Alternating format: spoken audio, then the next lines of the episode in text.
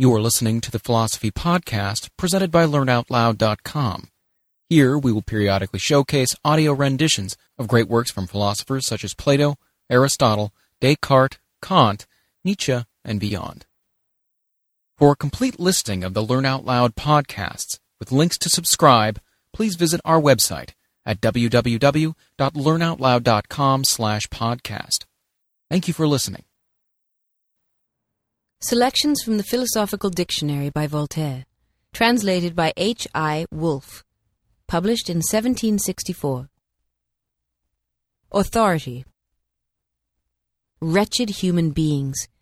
Whether you wear green robes, turbans, black robes, or surplices, cloaks and neckbands, never seek to use authority where there is question only of reason, or consent to be scoffed at throughout the centuries as the most impertinent of all men, and to suffer public hatred as the most unjust. A hundred times has one spoken to you of the insolent absurdity with which you condemned Galileo, and I speak to you for the hundred and first, and I hope you will keep the anniversary of it forever. I desire that there be engraved on the door of your holy office, Here seven cardinals, assisted by minor brethren, had the master of thought in Italy thrown into prison at the age of seventy, made him fast on bread and water because he instructed the human race, and because they were ignorant. There was pronounced a sentence in favor of Aristotle's categories, and there was decreed learnedly and equitably the penalty of the galleys for whoever should be sufficiently daring as to have an opinion different from that of the Stagirite, whose books were formerly burned by two councils. Further, on a faculty, which had not great faculties, issued a decree against innate ideas, and later a decree for innate ideas, without the said faculty being informed by its beadles what an idea is. In the neighboring schools, judicial proceedings were instituted against the circulation of the blood. An action was started against inoculation, and the parties have been subpoenaed. At the Customs of Thought, twenty-one folio volumes were seized, in which it was stated treacherously and wickedly that triangles always have three angles, that a father is older than his son, that Rhea Silvia lost her virginity before giving birth to her child, and that flour is not an oak leaf. In another year was judged the action, utrum chimera bombinans, in vacue possit comidere secundas intentionis, and was decided in the affirmative. In consequence, everyone thought themselves far superior to Archimedes, Euclid, Cicero, Pliny, and strutted proudly about the university quarter. Is it not probable that the Brahmins were the first legislators of the earth, the first philosophers, the first theologians? Do not the few monuments of ancient history which remain to us form a great presumption in their favor, since the first Greek philosophers went to them to learn mathematics, and since the most ancient curiosities collected by the emperors of China are all Indian. We will speak elsewhere of the Shasta. It is the first book of theology of the Brahmins, written about fifteen hundred years before their Vedam and anterior to all the other books. Their annals make no mention of any war undertaken by them at any time. The words for arms, to kill, to maim, are not to be found either in the fragments of the Shasta, which we have, or in the Kormavedam. I can at least give the assurance that I did not see them in these last two collections. And what is still more singular is that the Shasta, which speaks of a conspiracy in heaven, makes no mention of any war in the great peninsula enclosed between the Indus and the Ganges. The Hebrews, who were known so late, never name the Brahmins. They had no knowledge of India until after the conquests of Alexander and their settling in Egypt, of which they had said so much evil. The name of India is to be found only in the book of Esther, and in that of Job, which was not Hebrew. One remarks a singular contrast between the sacred books of the Hebrews and those of the Indians. The Indian books announce only peace and gentleness. They forbid the killing of animals. The Hebrew books speak only of killing, of the massacre of men and beasts. Everything is slaughtered in the name of the Lord. It is quite another order of things. It is incontestably from the Brahmins that we hold the idea of the fall of the celestial beings in revolt against the sovereign of nature and it is from there, probably, that the Greeks drew the fable of the Titans. It is there also that the Jews at last took the idea of the revolt of Lucifer in the first century of our era. How could these Indians suppose a revolt in heaven without having seen one on earth? Such a jump from human nature to divine nature is barely conceivable. Usually one goes from known to unknown. One does not imagine a war of giants until one has seen some men more robust than the others tyrannize over their fellows. The first Brahmins must either have experienced violent discords or at least have seen them in heaven. It is a very astonishing phenomenon for a society of men who have never made war to have invented a species of war made in the imaginary spaces, or in a globe distant from ours, or in what is called the firmament, the empyrean. But it must be carefully observed that in this revolt of celestial beings against their sovereign, no blows were struck, no celestial blood flowed, no mountains hurled at the head, no angels cut in two, as in Milton's sublime and grotesque poem. According to the Shasta, it is only a formal disobedience to the orders of the Most High, a cabal which God punishes by relegating the rebellious angels to a vast place of shadows called Ondara, during the period of an entire mononthor. A mononthor is 426 millions of our years, but God deigned to pardon the guilty after 5,000 years, and their Ondara was only a purgatory. He made murd of them, men, and placed them in our globe on condition that they should not eat animals, and that they should not copulate with the males of their new species, under pain of returning to Ondara. Those are the principal articles of the Brahmin's faith, which have lasted without interruption from immemorial times right to our day. It seems strange to us that among them it should be as grave a sin to eat a chicken as to commit sodomy. This is only a small part of the ancient cosmogony of the Brahmins. Their rites, their pagodas, prove that among them everything was allegorical. They still represent virtue beneath the emblem of a woman who has ten arms, and who combats ten mortal sins represented by monsters. Our missionaries have not failed to take this image of virtue for that of the devil, and to assure us that the devil is worshipped in India. We have never been among these people but to enrich ourselves and calumniate them. Really, we have forgotten a very essential thing in this little article on the Brahmins. It is that their sacred books are filled with contradictions. But the people do not know of them, and the doctors have solutions ready figurative meanings, allegories, symbols, express declarations of Birma, Brahma, and Vishnu, which should close the mouths of all who reason. Democracy. Ordinarily, there is no comparison between the crimes of the great, who are always ambitious, and the crimes of the people who always want, and can want only liberty and equality. These two sentiments, liberty and equality, do not lead direct to calumny, rapine, assassination, poisoning, the devastation of one's neighbor's lands, etc. But ambitious might and the mania for power plunge into all these crimes, whatever be the time, whatever the place. Popular government is in itself, therefore, less iniquitous, less abominable than despotic power. The great vice of democracy is certainly not tyranny and cruelty. There have been mountain dwelling republicans, savage, ferocious, but it is not the republican spirit that made them so. It is nature. The real vice of a civilized republic is in the Turkish fable of the dragon with many heads and the dragon with many tails. The many heads hurt each other, and the many tails obey a single head which wants to devour everything. Democracy seems suitable only to a very little country, and further it must be happily situated, small though it be, it will make many mistakes because it will be composed of men. Discord will reign there as in a monastery.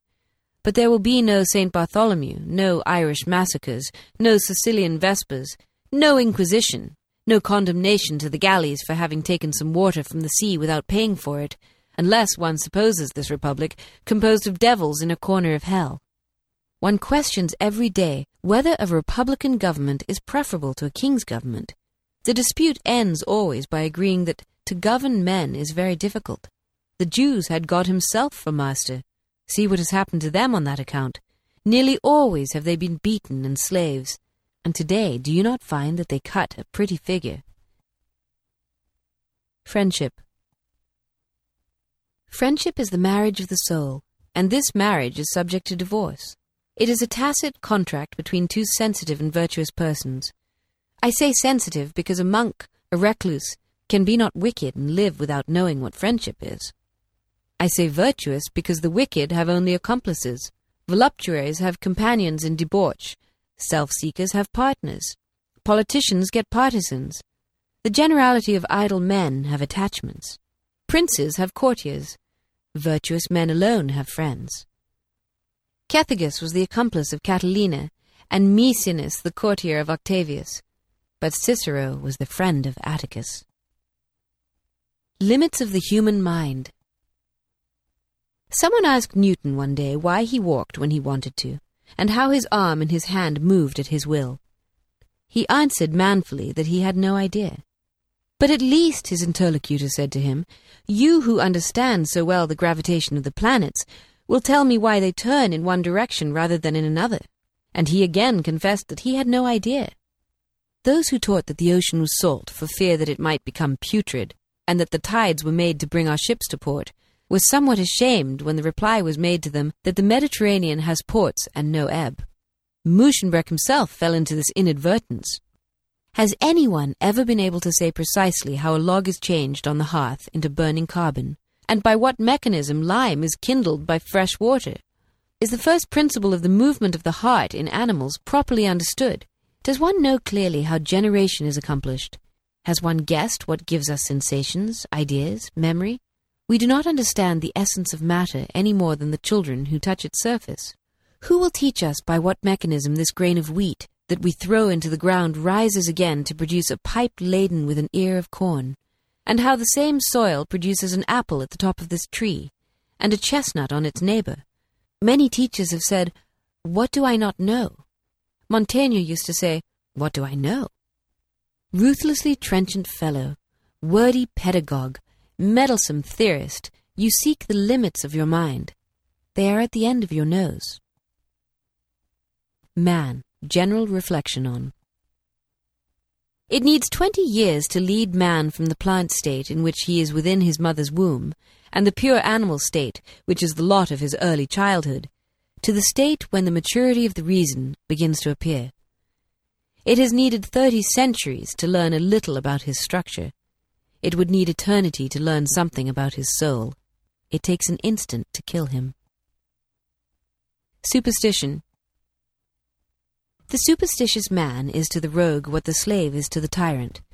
Further, the superstitious man is governed by the fanatic and becomes fanatic. Superstition born in paganism, adopted by Judaism, infested the Christian church from the earliest times.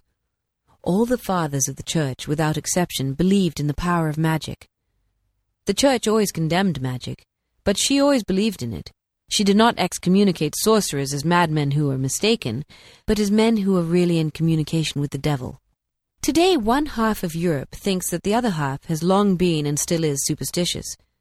The Protestants regard the relics, the indulgences, the mortifications, the prayers for the dead, the holy water, and almost all the rites of the Roman Church as a superstitious dementia.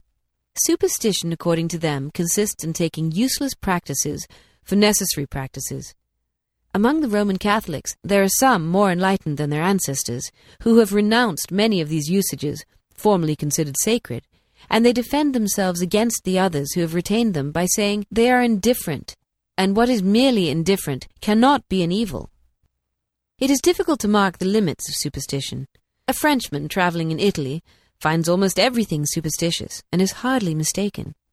The Archbishop of Canterbury maintains that the Archbishop of Paris is superstitious. The Presbyterians make the same reproach against His Grace of Canterbury, and are in their turn treated as superstitious by the Quakers, who are the most superstitious of all in the eyes of other Christians. In Christian societies, therefore, no one agrees as to what superstition is. The sect which seems to be the least attacked by this malady of the intelligence is that which has the fewest rites. But if, with few ceremonies, it is still strongly attached to an absurd belief, this absurd belief is equivalent alone to all the superstitious practices observed from the time of Simon the magician to that of Father Gaufridi. It is therefore clear that it is the fundamentals of the religion of one sect which is considered as superstition by another sect. The Muslims accused all Christian societies of it, and are themselves accused. Who will judge this great matter? Will it be reason? But each sect claims to have reason on its side. It will therefore be force which will judge, while awaiting the time when reason will penetrate a sufficient number of heads to disarm force. Up to what point does statecraft permit superstition to be destroyed?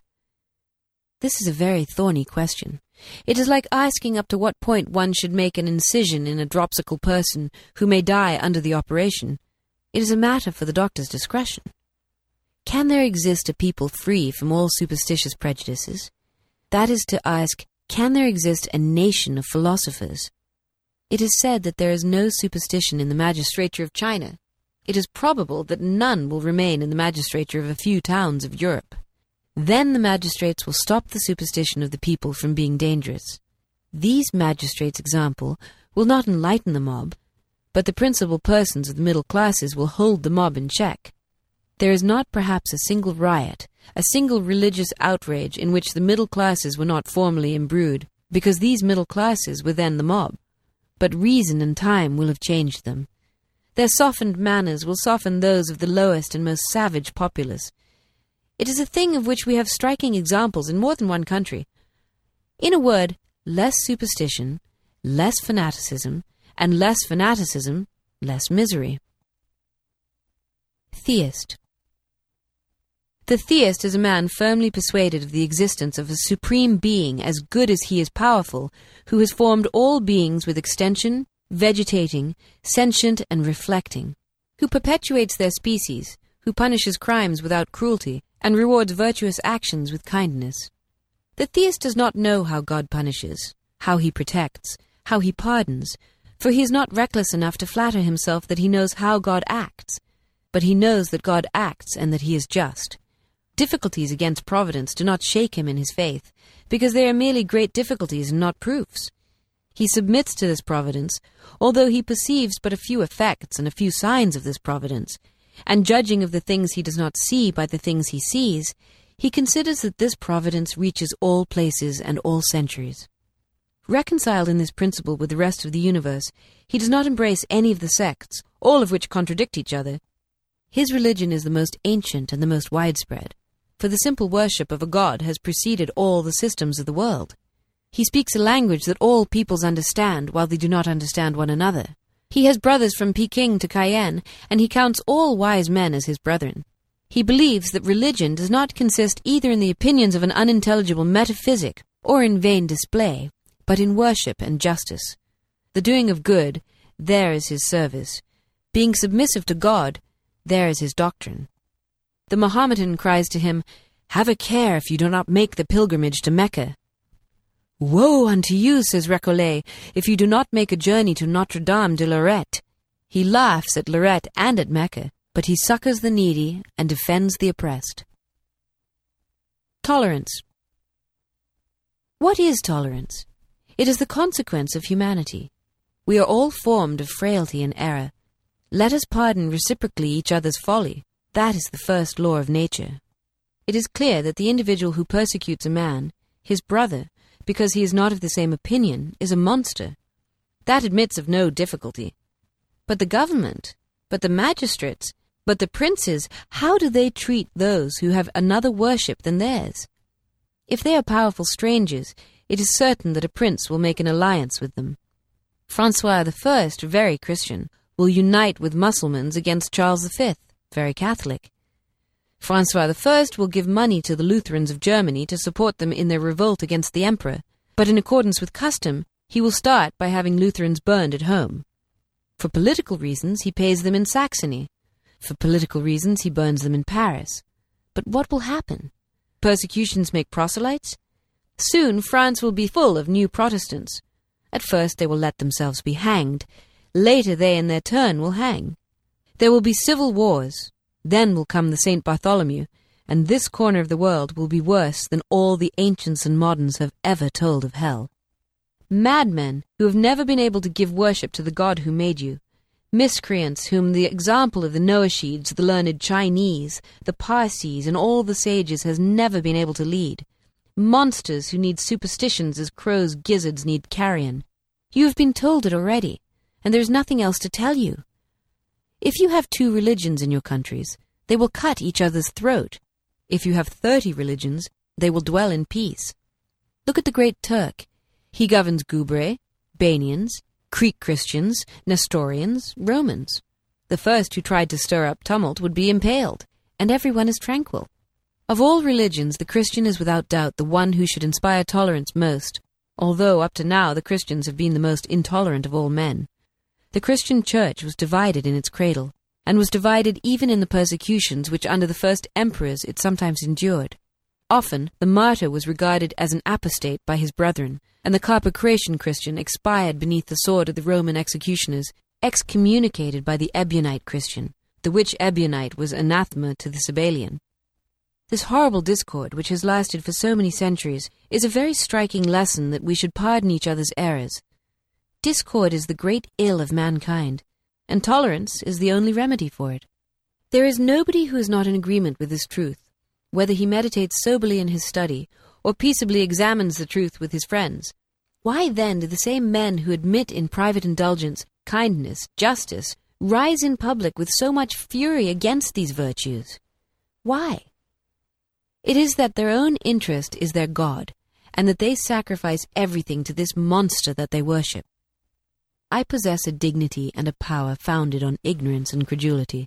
I walk on the heads of the men who lie prostrate at my feet. If they should rise and look me in the face, I am lost. I must bind them to the ground, therefore, with iron chains. Thus have reasoned the men whom centuries of bigotry have made powerful. They have other powerful men beneath them, and these have still others, who all enrich themselves with the spoils of the poor, grow fat on their blood, and laugh at their stupidity. They all detest tolerance, as partisans grown rich at the public expense fear to render their accounts, and as tyrants dread the word liberty. And then, to crown everything, they hire fanatics to cry at the top of their voices, Respect my master's absurdities, tremble, pay, and keep your mouths shut. It is thus that a great part of the world long was treated. But today, when so many sects make a balance of power, what course to take with them? Every sect, as one knows, is a ground of error. There are no sects of geometers, algebraists, arithmeticians, because all the propositions of geometry, algebra, and arithmetic are true.